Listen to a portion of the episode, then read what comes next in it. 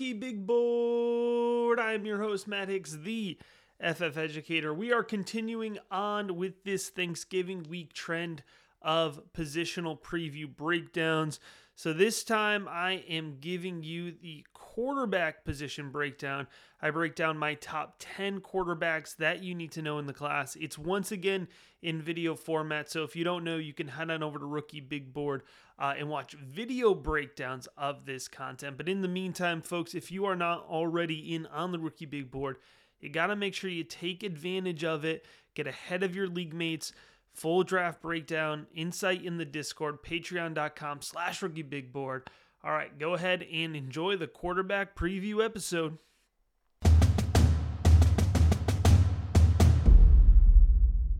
Draft season is quickly coming upon us, and it is my favorite time of the year. I am here to break down my top 10 quarterback prospects heading into the 2024 class. And at the quarterback position, it's looking like a year where there could be a real impact on the fantasy football landscape. As I go through this video, if you enjoy it, do me a favor and leave a comment on this video. It's going to allow me to answer your fantasy football questions and it's going to get more eyes on it. Always appreciate if you give it a like as well. But let's go ahead and get into it here with quarterback one, Caleb Williams. Yes, Caleb Williams, he's had a little bit of an up and down season in 2023 after coming off of a huge Heisman campaign in 2022. But at the end of the day, here, Caleb Williams is still my quarterback one at least up until this point in the process. There is still plenty of time, and it certainly is close between him and quarterback two, who we'll get to in just a second. Caleb Williams, he's a five star prospect coming out of the Washington, D.C. area. He commits to Oklahoma and Lincoln Riley coming out of high school takes over Spencer Rattler's job halfway through his true freshman season and then follows Lincoln Riley to USC where last season he won the Heisman Trophy. This season, the results have been a little bit more mixed. Nonetheless, I do expect him to go off the board very early in Superflex draft, certainly within the first four picks. And I do expect him to go off the board early in the NFL draft as well. I expect he'll be a top 10 selection. In all reality, here, he'll likely be top three selection at the very least, if not the first overall choice in the NFL draft. Now, when I do my value comparisons here, it's important for me to take a moment each video and point out this is not a stylistic comp, but I am giving you a direct comparison to the current dynasty value that I put on a prospect compared to how he would equal out in my dynasty rankings. One of the really cool things I think about the rookie big board is that you're able to actually see all of the prospects together. So you could see right now that Caleb Williams is right next to Joe Burrow in my rankings. Those are available over at patreon.com slash rookie big board, along with the full evaluations for all of these players, in-depth tape analysis, and certainly some of the deepest rankings you'll see around. I'm already 30 plus prospects into the 2024 class. That's more than some sites do total, and it's of course only November. Now let's get into Caleb Williams' game a little bit. So, what makes Caleb Williams so special? When you're looking at Caleb Williams here, you're looking at a player with game-changing arm talent. He shreds defenses. He shows the ability to change velocity very well at all three levels of the field. And he does have good pure arm strength as well. He can push the ball 45, 50 plus yards downfield, and he's going to fearlessly fire a ball on a rope through tight windows. Now, of course, that works well sometimes, that doesn't work well other times, uh, but he does work really nice arm angles as well. And this is where you'll see the, the Pat Mahomes comparisons, right? as a one to one prospect, that's not fair to put on anybody, but you'll see his ability to improvise on the run his ability to, to make a scramble or make a big throw out of a broken play. And he's asked to do that a lot at USC. So sometimes he will drop his arm angle three quarters all the way down sidearm. Uh, and he finds these windows and these angles that seemingly don't exist. He has that vision to be able to see that on the field. And then you're going to pair that passing ability here with the ability of, of, just pure athleticism. And I talk about this all the time, right? There, there's mobility and there's athleticism. And from the quarterback position, when you have athleticism, you have high fantasy football upside. And Williams is a pure athlete. He'll burst through space when he's running. He has really good field vision. He can accelerate upfield very nicely when he's given space. He's willing to be physical. Uh, so he's willing to put his shoulder down, scrap out that extra yard. That could come in really handy, you know, in terms of uh, executing design runs at the goal line. Uh, he'll be evasive when he is on the move, so he does have some of that elusiveness. Uh, but he's also smart with the ball. I said he's willing to drop his shoulder when he needs to. He's also very willing to slide. He avoids contact when he needs to. So I'm not worried about, uh, you know, injuries uh, because of the way that he runs the ball. So when you look at Caleb Williams here, he is out in the lead still for me at the quarterback position. There will be concerns in terms of his decision making, uh, the mechanics. They they looked a little inconsistent at times, especially his throwing platform. I think a lot of that is the result of the offense there at USC, the lack of offensive line.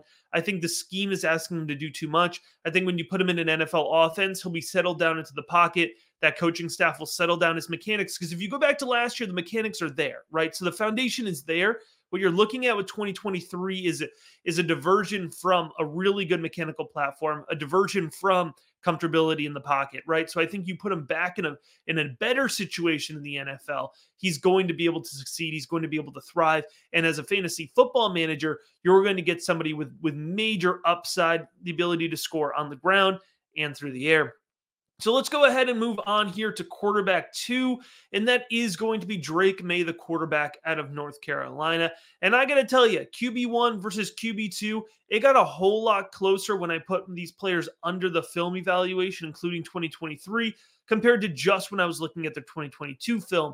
And that was a little bit of regression from Caleb, but it was a big step forward from Drake Maye. Uh, so when you're looking at Drake Maye here, we're going to go ahead and look at a really well rounded profile. So Drake Maye is coming in at 6'4, 230. So he has a little bit of that more prototypical NFL size to him. He also is a five star prospect, highly touted. It was a big deal when North Carolina landed Drake Maye as a prospect. Uh, it really helped kind of give them that boost after, in the middle, I should say, of the Sam Howell era. So he comes over, he takes over the team last season, and he immediately performs at a really high level.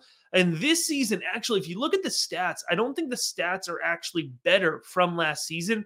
But if you look at the film, you're going to see a, a big improvement. And we'll get into that here in a moment. But first, want to point out here, he's going to go in the first four picks of your Superflex drafts as well. He could fall to 103 depending on you know how excited we are about Marvin Harrison Jr. And if you watch the wide receiver video, you know you should be very excited about Marvin Harrison Jr. And if you haven't watched the video, make sure you go ahead subscribe now to the Rookie Big Board so you don't miss any of these videos. We got a whole lot more coming down the pike, including individual rookie profiles, full breakdowns on every player that we're talking about here in these preview, positional preview episodes. But anyways, back to Drake Maye here. My dynasty value comparison for him is Tua Tagovailoa. All right, so, and I was really high on Tua coming out. I was one of the the guys who was higher on Tua coming out, uh, but I always projected him as this borderline QB one, but a really consistent QB two. And when I say a QB one, QB two, a QB one is is one of the top twelve quarterbacks uh, in the NFL for fantasy football purposes. And then a QB2 would be in that 13 to 24 range, right? A reliable guy who you're going to be able to put in your weekly lineup. You're going to feel good about them. And they could have some QB1 weeks, right? And that's what I see from Drake Maye. And so if you look at the, the rookie big board rankings, boom, right across. He has the same value right now as Tua Tagovailoa. A dynasty startup pick, probably in the third round next year, right? We prioritize that quarterback position in Superflex rankings. So let's go ahead. Let's get into that tape that I was talking about here. When it comes to Drake Maye, the arm strength definitely jumps out of the page early on here. It's hard to not see that first. Uh, you pair that with some really nice mechanics. And what I love about his mechanics, if you were a rookie big board patron, you would have read my summer scouting report. And I said that I was worried about his feet. His feet were very inconsistent. He left his platform often, he left his body open too often while throwing. Those mechanics, they got a lot tighter this year. And I love to see that from prospects. I talk about this all the time. I want to see improvement from prospects. And I definitely saw that improvement from year one to year two as a collegiate starter with Drake Maye. He's comfortable working in the pocket. He stands tall under pressure, so he is not fazed. And folks, I got to tell you, the, the North Carolina offensive line, it's not the best one to work behind. So he really is able to stand tall in the pocket. He'll take a hit under pressure. He'll get that throw off. I think that's something that translates really well to the next level. We'll talk about his arm strength a little bit more here. I want to point out the fact he can push that ball uh, 50 plus yards downfield. But in the short field, in the midfield, it's a tight spiral, folks. He can fit the ball into really tight windows, uh, and it can be really impressive. Uh, not only his ability to hit in those tight windows, but to adjust velocity. That's something I really like to see when I'm looking at arm talent. He adjusts velocity very well. He has underrated athleticism, in in my opinion. Um, I think he really uh, is a physical runner. He's a quick runner uh, for the quarterback position. He could beat linebackers to the edge, but he's also not afraid to go and take them on head up. Uh, he doesn't look to scramble first. I, I really appreciate that in a quarterback prospect. But when he does scramble, he can burst into the midfield. I see Drake Maye being used as a rusher a lot like the Bills and Brian Daboll use Josh Allen. So the fit here that I would love to see is Drake Maye to the New York Giants, right? Uh, I think that would be a really clean fit, and I think they could use him as a runner and use his arm talent in a very similar way. I'm not drawing one to one comps as prospects because Drake Maye is actually a lot further along as a prospect than Josh Allen was, but just in terms of the way that they can be utilized and the way that they can make an impact on the fantasy football landscape. So, this is where things are going to open up a little bit here. Most folks, Caleb Williams, Drake Maye, quarterback one, quarterback two, maybe they mix up the order here, but it's going to be pretty much that order. This is where things get wide open with the class. And there are two more prospects that I expect to go in the first round of the NFL draft. The first one is going to be JJ McCarthy, the quarterback out of Michigan. Now, I've been higher on JJ McCarthy pretty much all the way back since summer scouting, I feel like the consensus, even going back to last season, JJ McCarthy has been doing things that I really like. And although I know he doesn't have a perfect prospect profile, I do think it's one that we can get really excited about. So let's go ahead and dig into this profile a little bit more here. JJ McCarthy, he's coming in at 6'3, 202, a four star prospect, another guy that was highly touted and a really big get for his program. I know you're thinking about Michigan. Michigan brings in high profile recruits. But if you look at their recruiting history, a high four star recruit is actually on the higher end of the guys that they tend to uh, recruit, especially at the quarterback position. And, and uh, Jim Harbaugh has talked a lot about the fact that he feels JJ McCarthy is the best quarterback that he's ever had at Michigan, or I believe his quote is actually that's ever been at Michigan, but that's certainly really high praise to live up to. Now, I do think JJ McCarthy will be the third quarterback drafted in the NFL draft. If I had to project right now, I put him in that day one mid, which is that 11 to 20 range, you know, kind of where Justin Fields went. You know, that's the type of range that I feel like with JJ McCarthy. But if he went top 10, it certainly wouldn't surprise me. I do think NFL front offices are going to like JJ McCarthy maybe more than Twitter does. And in terms of when I'm worried about what the value of a fantasy football prospect and when I'm projecting draft capital, I care a lot more about what I think the NFL thinks than what I think Twitter thinks, right? Certainly. Uh, but if you look at that super flex ADP, I think it's going to be more in that 105 to 108 range. I don't think that he's going to go uh, necessarily in those top four picks, but I do think he'll go soon after that, especially if you think about the value of a quarterback with that type of draft capital in a super flex format. My uh, value comparison right now for JJ McCarthy is going to be Dak Prescott. You know, so Dak Prescott, he's a guy who you're putting in your, and Dak's having a great run of form right now, but you have to pair that up with his age. So a guy that you're going to feel comfortable again, slotting into your lineup really consistently, has a little bit of upside here. This one, I do actually think there's a little bit of stylistic comparison. Uh, in terms of, of, the way that they run the ball. But we'll get, we'll, we'll, you know, let's get into it. Let's get into the tape review here for JJ McCarthy. I don't want to start with his rushing ability, which is the comparison I was going to make there with Dak Prescott, because I want to talk about his mechanics. I think JJ McCarthy has one of the best, if not the best, mechanical foundations in the class. And that is something that is really, really important for me at the quarterback position because there's a lot that that stems off of that mechanical foundation. So I think he has really consistent footwork. And I think that really helps him when passing and navigating in the pocket. He has a fluid, clean throwing motion. He has a, a, a quick release, a really smooth release to his game. He keeps his body closed. He's got a really good follow through to his ball. And he saw a big jump from 2022 to 2023. Now, remember, JJ McCarthy took over the starting job uh, in in uh, well into the 2022 season. So he's only had one full offseason to develop and grow as the starting quarterback. And I do think he took a really nice step forward going into this uh, going into this part of the final part of the college football season. I really like his ability to lead receivers through the short and midfield. I think he puts the ball where his receivers are going to get it, uh, and defensive backs can't. Now, you know, he has some interceptions on tape. He's got a really nice touchdown to interception ratio. You look at those uh, interceptions, that's poor decision making. That's not poor ball placement, right? You can coach up decision making. It's hard to coach up ball placement. And JJ McCarthy, he has really good ball placement. And I don't want to sit here and try to knock his wide receivers, uh, but he doesn't have the the most talented wide receivers. But I think he gets the most out of them, which is a really important trait for a quarterback to have. Uh, I do think he works through his progressions well to find his best option. He's willing to be patient in the pocket, and he and he feels pressure well. Now, I will say he has one of the best offensive lines in the country, so it's easy to be patient when, when being in the pocket, right behind the Michigan offensive line, maybe compared to a guy like Drake Maye or Caleb Williams that we just talked about. But he uses what he has, and he's comfortable in the pocket, and I think that's a really good habit to form. I think he has really nice velocity on his ball through the midfield and he can fit that ball uh, on a rope into a tight spot. Um, I will say, you know, if we're being fair to his profile, I do think that arm strength and that accuracy drops off into the deep field. So I think JJ McCarthy does most of his damage and will continue to do most of his damage in the short and midfield.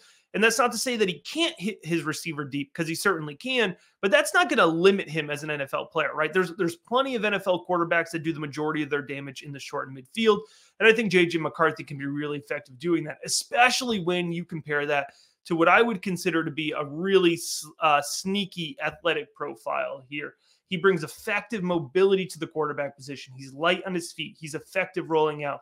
He's dangerous throwing on the run on broken plays. And this is something that's really important for me when I'm talking about a quarterback on the run. Even when he's moving, JJ McCarthy is looking to pass. And JJ McCarthy's accuracy and his mechanics do not drop off while he's throwing on the run.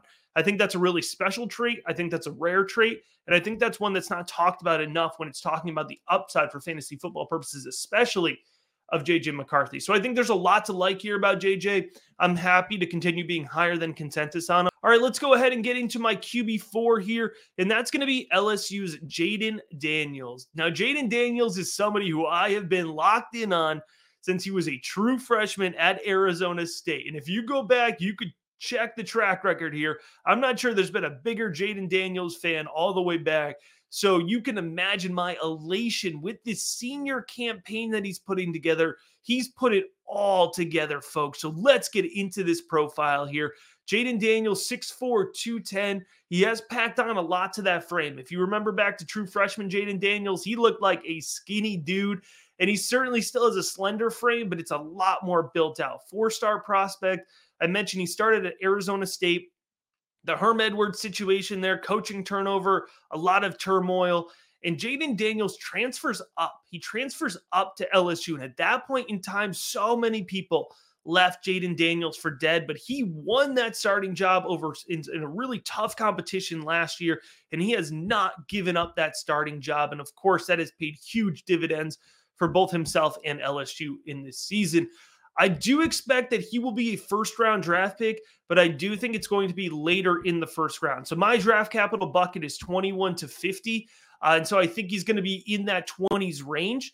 Uh, so I do think he's going to get that coveted first round draft capital. My value comparison here is Russell Wilson, a high end QB2 with QB1 upside here. So that that for me is Jayden Daniels. If you look at the rookie big board rankings, those guys are right next to each other there. And again, That's available to everybody, patreon.com slash rookie big board. I'll put the link in the episode description.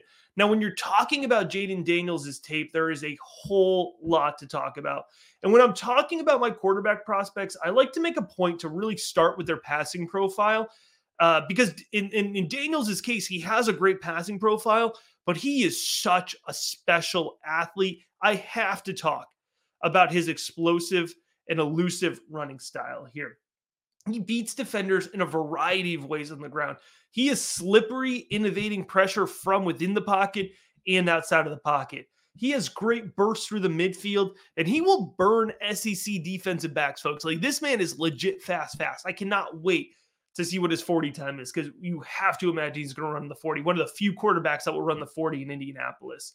He has good short area quickness. He can juke defenders in tight and open space.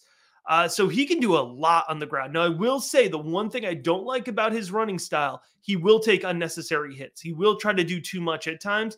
And that is something that, you know, I do think he's going to have to be coached up on a little bit more. Quite frankly, I think Brian Kelly is happy to just let the man cook and take over the LSU offense. He'll need to get reined in just a little bit here in terms of his rushing ability at the next level, but it's still pretty special. But let's talk about his passing ability because I think he's got a really nice set of mechanics to him. He's he's has a smooth, consistent throwing motion. That's important to me. A solid release, finishes well through his throws. He keeps a good platform, good footwork. Even when he throws on the run, he makes a point to get those feet underneath them, uh, get them set when he's mobile and he needs to reset to throw the ball. He will take time, put those feet down to be able to make his pass. I think he works through his progressions well, even under pressure. He can zip that ball through the midfield. All right. And he can show the ability to push it 45, 50 yards downfield. He can get it into the deep field. He might put a little bit more air underneath it, but he can get that ball downfield. But I think what's more important is his ability to lead guys with impressive anticipation. If you want to talk about one of the biggest leaps on tape from 2022 to 2023, you talk about Jayden Daniels' touch ability to adjust velocity, anticipate, and lead his wide receivers down the field. It is really, really impressive. Uh, you look at some of his fade passes, you go watch that Ole Miss tape, watch that Alabama tape from 2023.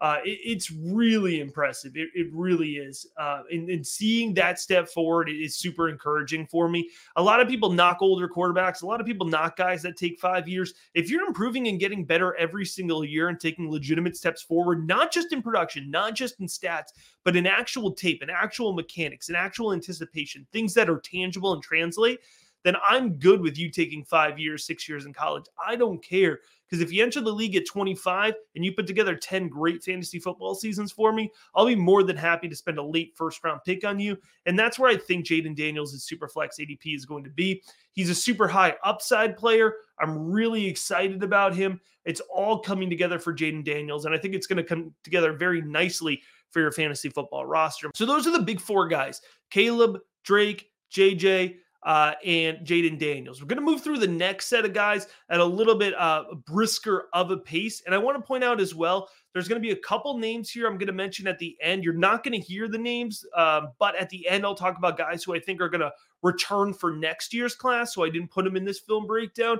And then, just like the wide receivers episode, I'm going to finish with another set of notable names to watch because there definitely will be guys who we're not talking about a ton right now who will rise through the draft process. But let's go ahead and let's talk about Oregon quarterback Bo Nix. He comes in at quarterback five here in my rankings, and he certainly has an intriguing profile, but it's definitely a step down from any of the guys that we've talked about at this point. So, Bo Nix, four star recruit, he was highly touted going to Auburn.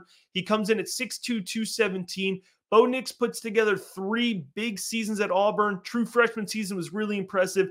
Then he struggled through the end of one coaching regime, the introduction to a new one, which was a total mess under Bryan Harsin. Uh, he transfers out, he gets to Oregon, and his career resurgence is at the next level. A really great 2022 campaign, and he is putting together a legitimate Heisman season here in 2023, along with Jayden Daniels. I didn't mention that. Jayden Daniels' stats are just absolutely bonkers this year. Uh, Bo Nix certainly has a really competitive chance at the Heisman as well. Really nice touchdown to interception ratio, which is something that I I, th- I like a lot. I think translates well. But when you look at Bo Nix here, I think we're talking about somebody who's more of a day two late prospect, right? And there's nothing wrong with that. uh, from the quarterback position here. As we get further into the quarterbacks here and we talk about some of the depth of the position, I know some folks don't want to hear it, they don't want to dig that far in, but we're currently heading into week uh, 12 of the NFL season in 10. 10 quarterbacks are starting this week that were drafted on day three or went undrafted. So it's important to understand the depth of this quarterback class, right? But when you look at Bo Nix here, I think he's a late day two selection. My dynasty value comp here is, is Derek Carr. I think he's somebody who can be a, a, long starter in the NFL if he lands in the right situation. You know, maybe he doesn't start right away. He can he can work into that starting spot, but I don't know that he's ever going to give you QB one ceiling. But you need Derek Carr in your roster, right? You need that depth, especially in superflex leagues. And if you could get that depth here in the mid to late second round, which is where I expect Bo Nix will go based on this draft capital projection, I think that's a really nice value return for you. When you're looking at his profile here, Bo Nix, he takes the command of the offense. He's a leader. You can see that intangible nature, and that does. I know sometimes fantasy folks hate to hear that word intangibles.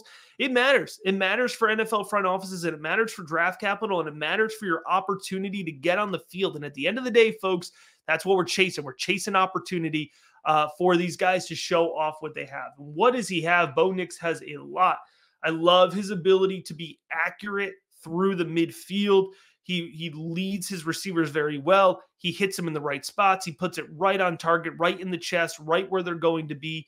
Uh, I think he displays the ability uh, to to really adjust velocity well, put a nice touch on his ball. He has really, really good decision making. That's something that's really important for me for the type of player that I just described with Bo Nix, right? If you don't have those those necessarily high, high upside traits, you need to have good decision making because that's going to help you you know, stay in that starting quarterback role.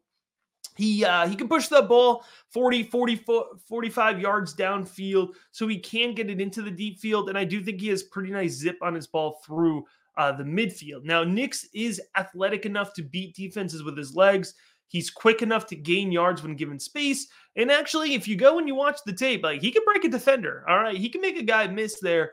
Um, and what I like about Bo Nix, specifically the way he uses his athleticism, he'll move the pocket, he'll scramble, but he's using that athleticism to try to open up passing lanes. And when he finds those lanes, he's definitely willing to be a mobile passer. He's willing to take advantage of those opportunities as they pop up. So certainly a guy to watch here. Now, my quarterback six, it might surprise some folks, but let's put on the sleeper alert here. I think Michael Pratt out of Tulane is really going to rise up draft boards. Now, I think he can sneak into day two of the NFL draft, and that would certainly spike up his fantasy football value. So let's talk about the profile here of Michael Tulane or Michael Pratt out of Tulane, I should say. 6'3, 220, three star recruit. You look at him here, I'm projecting him to be an early third round super flex pick. Again, he doesn't have that big name recognition, but if he gets that draft capital, he should still be going late second round, early third round. Uh, and my dynasty value comparison for him is Geno Smith. You know, a reliable guy that you can roll out there. There's some mobility to him and some some of that, uh, but also just a really consistent passer and thrower. You put him in the right spot, and he can really be a, a reliable, consistent QB2, QB3 in your lineup here. So let's talk about Michael Pratt. Let's talk about this uh, this tape profile here for the 6'3, 220 passer out of Tulane. I think he's got a really reliable mechanical foundation. He's got clean footwork. He throws on platform consistently when in the pocket. He has a smooth throwing motion. He's got a really quick release. I really like his release. He feels pressure well. He's willing to stay in the pocket. He's willing to take a hit while making a pass. Now, he doesn't have a rocket arm, but he has enough arm talent to win in the NFL. And I think this is something that folks miss on often when, when doing quarterback prospects. You get locked in to that quarterback throwing that 50 yard bomb, right? Oh, he can push it 55 yards downfield. What are quarterbacks doing most of the time in today's NFL? They're throwing the ball 10 yards. They're throwing the ball 15 yards. Maybe they're pushing it 20, 25 yards. They're pushing it through the midfield. And if you can win in the short and midfield, it doesn't matter if, if you can win in the deep field consistently in the NFL. You can be a starting quarterback and you can be a successful one. So, and and let me point out here, Michael Pratt can can throw a ball into the deep field and he can throw it accurately in the deep field and he can lead his receivers well, but it's not as much pure arm talent. And that's what you're going to see out of a three-star recruit, right? A guy who's playing at Tulane from the group of five. But he can do what he needs to do to be a successful quarterback, and he has enough arm talent to get that job done. Solid velocity through that midfield really helps offset that. He leads receivers with good anticipation.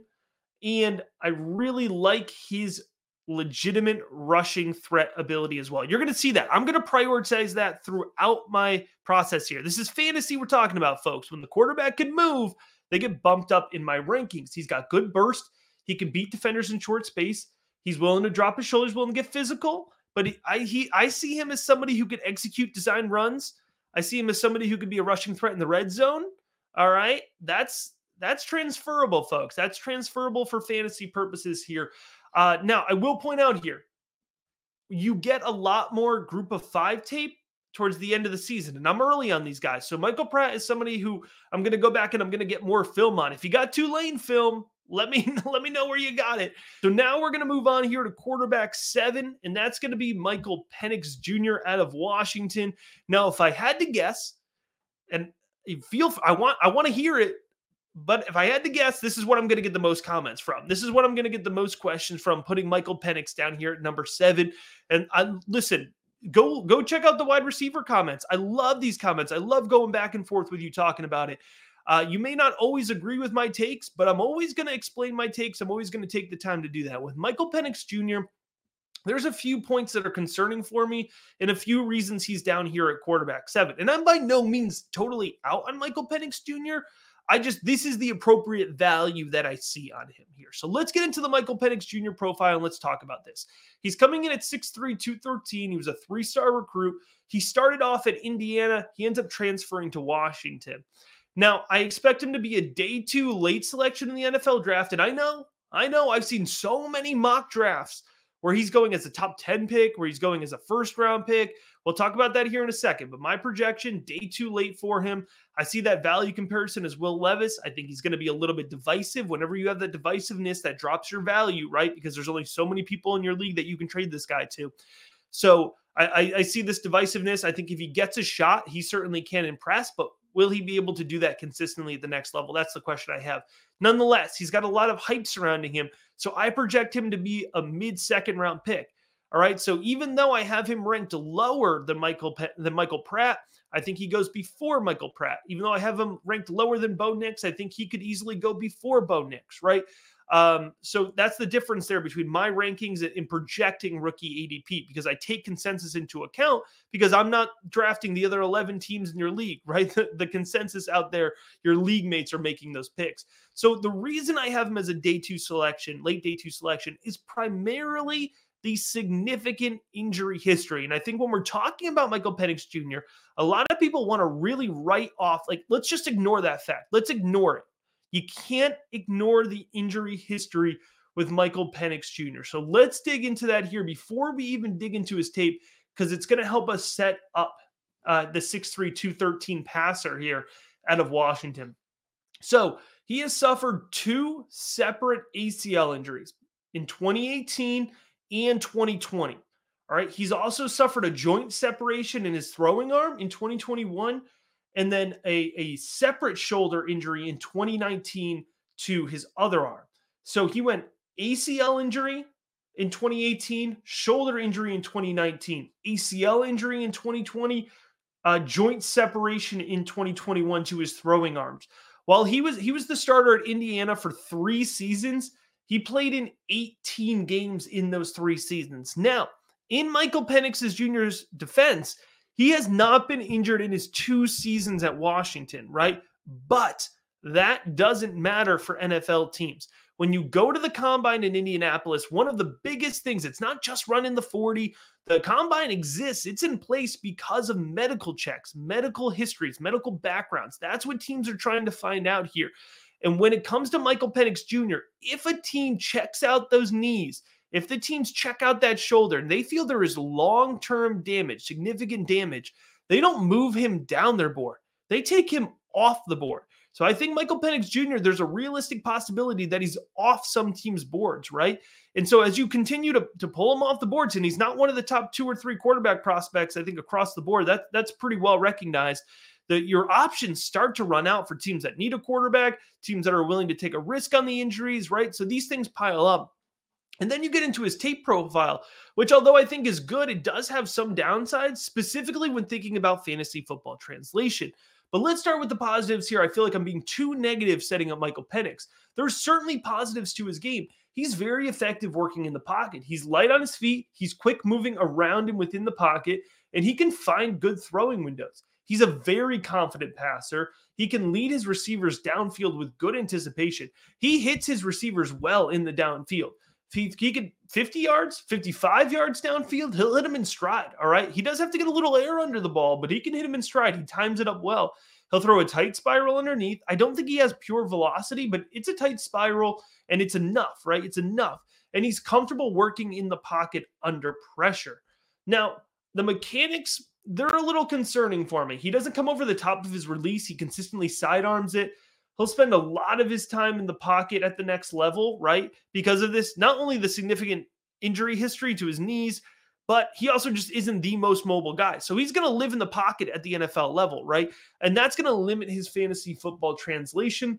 I know a lot of people are really highly touting his accuracy, but it can be inconsistent. And if you look at some of Michael Penix's biggest throws, he's throwing up jump balls, man. He's playing a little huck and chuck at football down there. And it, I think he's really being helped out by the fact he has Rome Odunze and Ja'Lynn Polk, you know, being able to go up, and Jalen McMillan being able to go up and get these balls, right? So it's not that I don't like Michael Penix Jr. I just think we need to pr- proceed with a little bit of realistic caution when it comes to him and his game. All right, let's go ahead. Let's move on here to quarterback eight. And this is guy, somebody who I think guys have kind of left behind but I don't think we can forget about Spencer Rattler, the quarterback out of South Carolina. So let's go ahead. Let's take a look at this uh, definition of a gunslinger here when it comes to Spencer Rattler. Let's look at his profile 6'1, 217, five star prospect. He was the dude for Oklahoma. Uh, Lincoln Riley comes in. It seems like a really nice pairing. And then halfway through, uh, his final season at Oklahoma. He gets replaced by Caleb Williams, benched mid game, never got a shot to get his job back. Transfers to South Carolina, solid 2022 campaign, kind of getting his feet back under him.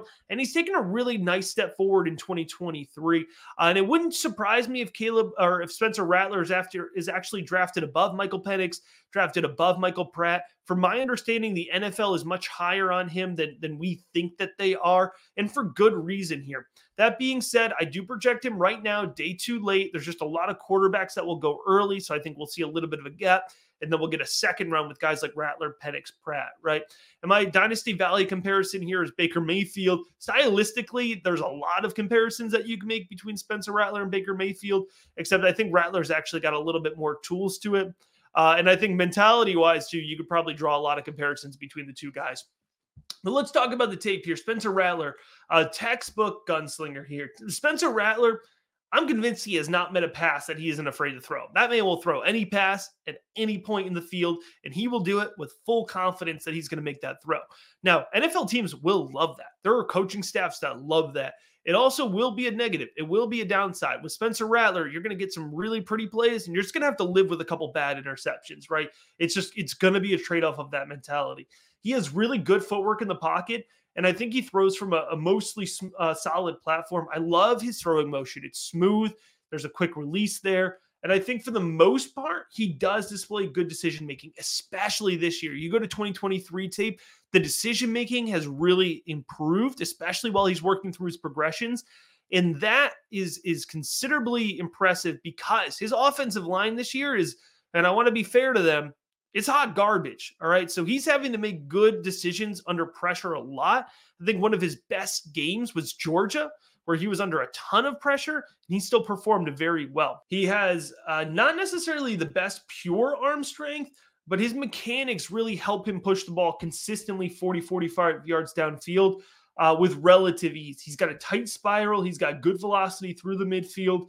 And at times, his accuracy can be pinpoint. Like it could be on the spot.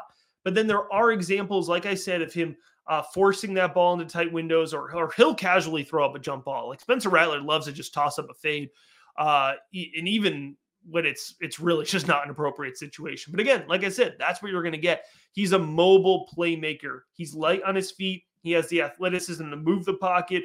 He can break off a big run. He's quick enough to beat linebackers to the edge. And Rattler, another guy, his accuracy and his mechanics, they don't fall off when he's on the run. And I think that's something that's pretty impressive as well. All right, two more guys that I want to talk about here. Consider this to be another tier drop off. So both of the last two guys I'm going to talk about, I think they go day three in the NFL draft, but I do think they're worth keeping an eye on because I think if they get their shot, they could really succeed in the NFL.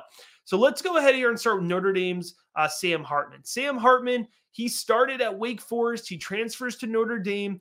Uh, it was really important for him this year to, you know, prove that he was more than just the, the Wake Forest mesh offense. And I think he's done a really good job with that. He's his momentum is certainly slowed through the midpoint of the season, but over the first, you know, four or five weeks of the season, he, he was performing at a really high level. So let's go ahead and dig into it a little bit more here. 6'1, 210, three star prospect. Again, coming in at quarterback nine in my rankings. I think he's going to be an early fourth round uh, super flex selection here. My dynasty value comparison is going to be Josh Dobbs. It's a very friendly comparison right now, but I make it to say, you know, Josh Dobbs, in, in you know, if you had him stashed on your bench hanging around, Maybe you had to wait a few years to be able to use him in a deeper dynasty league. You just had him tucked away uh, believe it or not, I had Josh Dobbs tucked away in a couple of my deeper deeper leagues, uh, and then all of a sudden you you know you get the opportunity, and you know you're consistently performing, and if you catch fire, all of a sudden you have a ton of, of fantasy value, right? And that's the way dynasty works sometimes, man. When you're using your fourth round picks, this is what you're looking for, right? These are the types of stashes you're looking for. All right, so let's talk about Sam Hartman's tape. I think he's a methodical, he's a rhythmic throwing motion. Uh, he brings consistency to the game, smooth, clean release. I, I, think he throws from a stable platform. He finishes well through his throws. He's comfortable working within the pocket. He's comfortable extending the pocket. He's comfortable stepping through and up inside of the pocket. He remains poised under pressure. Now, he's not a pure athlete, but I do think he can scramble effectively, and he is definitely mobile enough to execute design runs.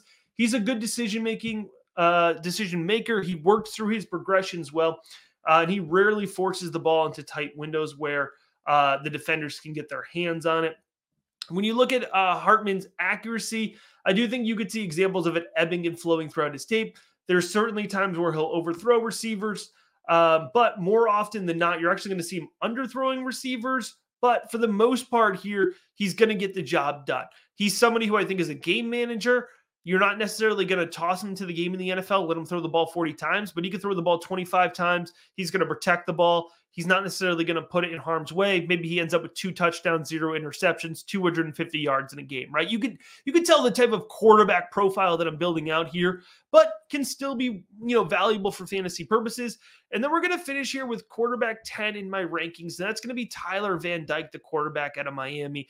And I know Tyler Van Dyke has had a roller coaster collegiate career, but I definitely do think he's somebody who the NFL is still going to appreciate very much. So let's go ahead and get into his profile here. Tyler Van Dyke coming in at 6'4, 230 pounds. He was a three star recruit coming out of Connecticut. Yes, a, a, New England prospect here to break down. I think he goes day three early. That's rounds four and five. Because I do think the NFL is going to like his prototypical passing abilities, prototypical passer build, which, yes, the NFL still cares about that. Um, and, and so I do think he's going to end up getting, you know, relatively solid a draft capital. Think about a guy like Gardner Minshew. He goes on day three. He got a chance to start, and he's never really gone away. Right? He's a little bit of a journeyman, uh, but he gets opportunities to start, and he stays fantasy relevant. So you look at Van Dyke. He can slice defense from within the pocket. He's got a strong arm. He's got a big arm. He'll push that ball 45, 50, 55 yards downfield with relative ease. He does not make it look difficult. He'll fire ropes in the short field. He can hit tight windows with great velocity through the midfield. I think he feels pressure well. He's comfortable working within the pocket. Uh, Van Dyke, he's got clean footwork. He can move the pocket, scramble when he's needed to. Now, he's not going to be a pure mobile guy. He's not going to be a scrambler. I mean, this guy's 6'4, 230. He looks 6'4, 230. All right. So this he's pretty much going to live into the pocket. He doesn't have that fantasy football upside. Um, but I think he brings enough with his arm. Now, his throwing motion is a little bit long, but I think it's pretty much on par with the frame that he's got. And I do think he, he displays a, an impressive ability to drop his arm angle uh, to, to break into a quick, release when needed in the short field or in the flat, which is not always something you see from a six-four guy. So I think that's good.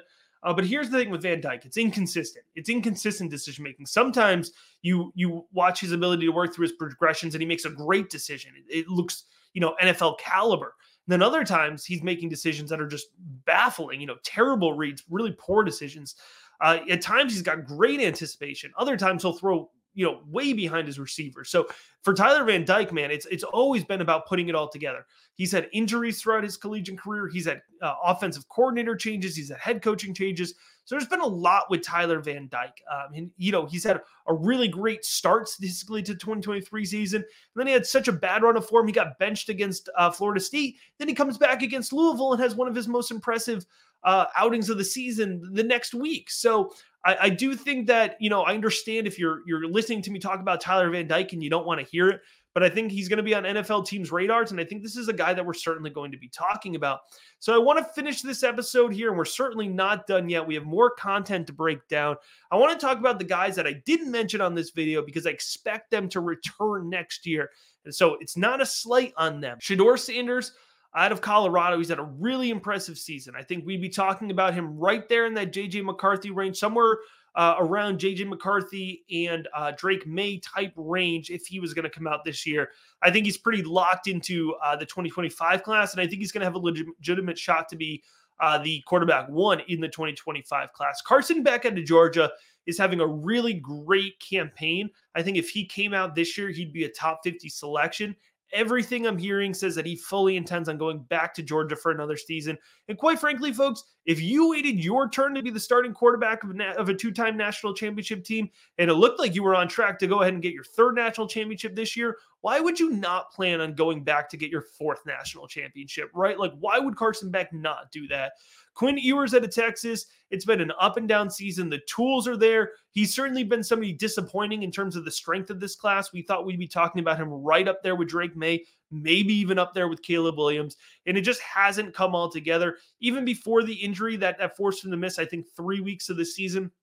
Even before that injury, I expected that he would return. And then when he got that injury, it seems all but certain he's going to return now. He hasn't declared that but it seems pretty safe that Quinn Ewers is going to be heading back next year. Cam Ward out of Washington State. I really like Cam Ward. He had a really good start to the season. It's been a little bit more rocky here as they get into the deep part of the schedule. I do expect Cam Ward to return as well. I believe the report came out that confirmed that Jackson Dart is planning on returning at Ole Miss, but I do think that he's going to be a name that we'll talk about in next year's class. And then Jalen Milroe, I know he's put up some big weeks and he has that athleticism that catches the fan- the attention of fantasy football players. But uh, Jalen Milroe, I, I, don't think has any expectation that he'll come out uh, in this 2024 class. I think what'll be really interesting is if Alabama recruits a transfer quarterback, and then is Jalen Milroe even the starter? Does he transfer out? That's going to be the interesting thing to watch there with Jalen Milroe. And then there's certainly names that uh, are going to be in the 2024 draft that I didn't have time to talk about in this video, but I wanted to go ahead and mention anyways uh, as guys who you could see pop up later in the process. Let's start with quarterback Joe Milton out of Tennessee. Huge arm. Uh, has not panned out. Didn't pan out at Michigan, hasn't panned out at Tennessee. My thing with Joe Milton is you could see the Tennessee coaching staff does not trust him to throw the ball. A major disappointment here. I expected that he could have been, you know, in the top five of my quarterback rankings. And now look at this. He doesn't even get his own slide, right? KJ Jefferson, another guy. Listen, KJ Jefferson, the arm talent, I think it's super capped. The coaching staff did not help him at all this year. I do think that he'll probably still be a, a day three selection in the NFL draft, but uh, you know, I'm struggling to project him for for fantasy football relevance. Colin McCord, I don't I don't know. I don't know. I I think he's out of eligibility. He might have one more year, but I don't think he would win that job again. So I, I think he's probably going to be in that late day three undrafted territory. Jalon Daniels at Kansas, he's a great athlete. He's just struggled to stay healthy. I believe he's out of eligibility. Uh, you can correct me in the comments if I'm wrong. So that might be one where he ends up being a UDFA, but hangs around a practice squad, can get promoted. DJ Uiagalelei out of Oregon State. I mean, this is a guy we were, you know, talking about both him and uh, you know, DJ and uh, Spencer Rattler were supposed to be, you know, top three fantasy picks. And I think DJU still has a lot to bring to an NFL team. I do think that he can be a day three selection. I think he's going to impress in the meetings in front of the coaching staff. So I do think that he will still be fantasy relevant, but I can't pinpoint a full slide for him at this point in time. Uh, Jordan Travis, man, this is tough. It, it's so tough with Jordan Travis. I got to say, I've always liked Jordan Travis more as a collegiate player than an NFL prospect. But man, with this late season knee injury, uh, I think it's going to be really tough to project anything fantasy relevant, unfortunately, for Jordan Travis at this point in time. Uh, Dillon Gabriel at Oklahoma, We don't talk a ton about Dillon Gabriel. He's a little undersized. He doesn't have the biggest arm, but working from the pocket, man, I think Dillon Gabriel probably in UDFA territory, but I wouldn't be surprised if he snuck in. You know, some of these guys like a Dillon Gabriel or DJ Uiagalelei, remember, it only takes one team, right? It only takes one team to like you. Aidan O'Connell, Aidan O'Connell went in the fourth round, man. Uh, one team liked him, Las Vegas Raiders. Look, now he's starting. So, it, you know, with all of these guys, you only got to impress one coaching staff. Uh, Grayson McCall, Grayson McCall out of Coastal Carolina. You know, this is somebody who I definitely think could gain more momentum. You know, maybe if I was doing this this preview video in, in two months, I'd put him in my top 10. That's certainly possible, but I do this early. That's the benefit of the rookie big board. So uh, Grayson McCall, keep an eye on him out of Coastal Carolina, dual threat kind of passer. Will Rogers, man, Will Rogers got did dirty under this coaching staff. He had a great thing going uh, with Mike Leach in that air raid offense. Unfortunately, with the tragic passing of Mike Leach, they did the coaching change and Zach Arnett moved him totally away from the air raid. Will Rogers is an air raid quarterback. It was a really tough timing for him. I do think an NFL team could still uh, give give Will Rogers a look. Hudson Card, I know it's not the sexiest name in the world, but Hudson Card, man, he's a game manager. NFL likes game managers. He's very impressive what Louisville's doing, and he's going to get a lot of eyes on him, right? As they, they're heading into the ACC championship game. There's going to be plenty of Louisville tape. Uh, so Hudson Card, I think he's going to get a shot. And then Cameron Rising, this is an interesting one. Cameron Rising didn't end up playing at all this year because of the injury. Uh, you know, I didn't really love his his tape review when I did a prospect analysis of him. Uh, maybe he could come back to Utah and play another season, or maybe he heads off to the NFL draft, probably in UDFA territory. But I do think his name was worth mentioning as well. So there you go, full full ten full player profile breakdowns, even more names to watch here. Uh, so, over 20 quarterbacks discussed here on this episode. If you want in depth analysis and breakdown on all of these players, access to the Rookie Big Board Discord where we're giving personalized advice, one on one draft strategy calls, my 2024 rookie guide over 100 pages. Go ahead, hit the link in the episode description. Join us over at patreon.com slash rookie big board. You can get ahead of your league mates.